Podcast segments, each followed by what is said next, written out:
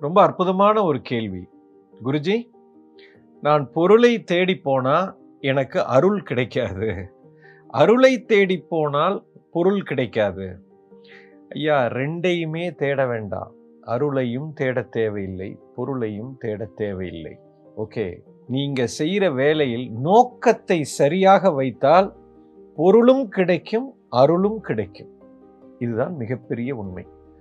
அதாவது இப்போ நீங்கள் ஒரு தொழில் பண்ணுறீங்க ரெண்டு பேர் இருக்காங்கன்னு வச்சுக்கோங்க.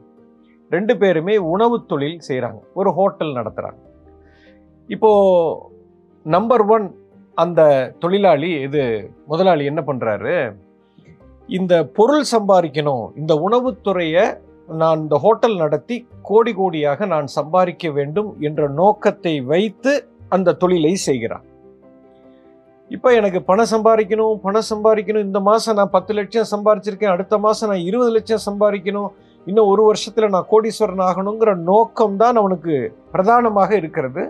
அவன் இந்த அதற்காக இந்த ஹோட்டல் தொழிலை செய்கிறான்.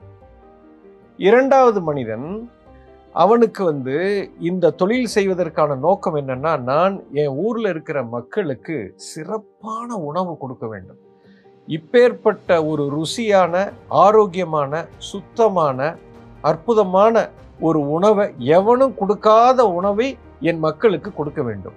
என் பிள்ளைங்களுக்கு நான் எப்படி உணவளிப்பேனோ அதுபோல இந்த ஊர் மக்களுக்கு நான் இந்த உணவு அளிக்க வேண்டும். இதுதான் என்னுடைய நோக்கம் அப்படின்னு சொல்லி அவன் ஒரு உணவு ஒரு விடுதி ஆரம்பிக்கிறான். ஒரு ரெஸ்டாரண்ட் ஒரு ஹோட்டல் ஆரம்பிக்கிறான். இப்போது ரெண்டு பேருமே ஹோட்டல் நடத்துகிறாங்க ஆனால் இவருடைய நோக்கம் பொருள் இருக்கிறது. இவருடைய நோக்கம் நான் என்ன உணவு என்ன தொழில் செய்ய போகிறேனோ அந்த தொழிலிலே இவருடைய நோக்கம் இருக்கிறது.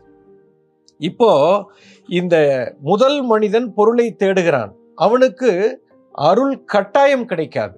பொருளும் ஓரளவுக்கு தான் கிடைக்கும். அப்படியே கிடைத்தாலும் அவன் நிம்மதியாக இருக்க முடியாது. இந்த இரண்டாவது அதிபரோ அவர் பொருளையும் தேடவில்லை அருளையும் தேடவில்லை. நான் மக்களுக்கு என்ன கொடுக்கணும் அப்படிங்கிற ஒரு நோக்கத்தில் இருக்கிறார். இந்த மனிதனுக்கு பொருளும் கிடைக்கும் அருளும் கிடைக்கும். ஏனென்றால் அவன் கொடுக்கிற தன்மையில் இருக்கிறான். அவனுக்கு எல்லாமே கிடைக்கும். இதைத்தான் புரிந்து கொள்ள வேண்டும். ஏன்? நீங்கள் மகாபாரதத்தை எடுத்துக்கிட்டீங்கன்னா இந்த பஞ்ச பாண்டவர்கள் ஒரு பக்கமும் இந்த கௌரவர்கள் ஒரு பக்கமும் இருக்கிறார்கள். இந்த துரியோதனன் துச்சாதனன் என்று தூது என்று சொல்லக்கூடிய அந்த ஒரு மனிதர்கள் எல்லாருமே ராஜ்யத்தை தேடுகிறார். நான் வந்து அரசாள வேண்டும் அரசனாக வேண்டும். அதுதான் அவனுடைய நோக்கம். ஆனால் இங்கே இருக்கக்கூடிய பாண்டவர்கள் பார்த்தீங்கன்னா நான் அரசாளனும் நினைக்கல. இந்த மக்களுக்கு தர்மத்து வழியில் உள்ள ஒரு நல்ல ஆட்சியை கொடுக்க வேண்டும். என் ஊ என் நாட்டு மக்கள் எல்லாம் ஆனந்தமாக சந்தோஷமாக இருக்கணும். ஒரு நல்ல ஆட்சியை நான் செய்யணுங்கிற நோக்கம்தான் அவனுக்கு இருக்குது. பார்த்தீங்கன்னா எந்த பக்கம் இறைவன் இருக்கிறார் கிருஷ்ண பரமாத்மா பாண்டவர்கள் பக்கம்தான் இருக்கிறார். யூ அண்டர்ஸ்டாண்ட் அந்த கடவுளினுடைய அருள் இவர்களுக்கு கிடைத்தது ராஜ்யமும் கிடைத்தது. யூ அண்டர்ஸ்டாண்ட் ஸோ நோக்கம்தான் பொருளையும் அருளையும் ஈட்டித் தரும் நீ பொருளையும் தேட வேண்டாம் அருளையும் தேட வேண்டாம். நோக்கத்தை சரியாக வைத்து என்ன வேணா செய்யுங்க. உங்களுக்கு ரெண்டுமே கிடைக்கும். You understand this is the key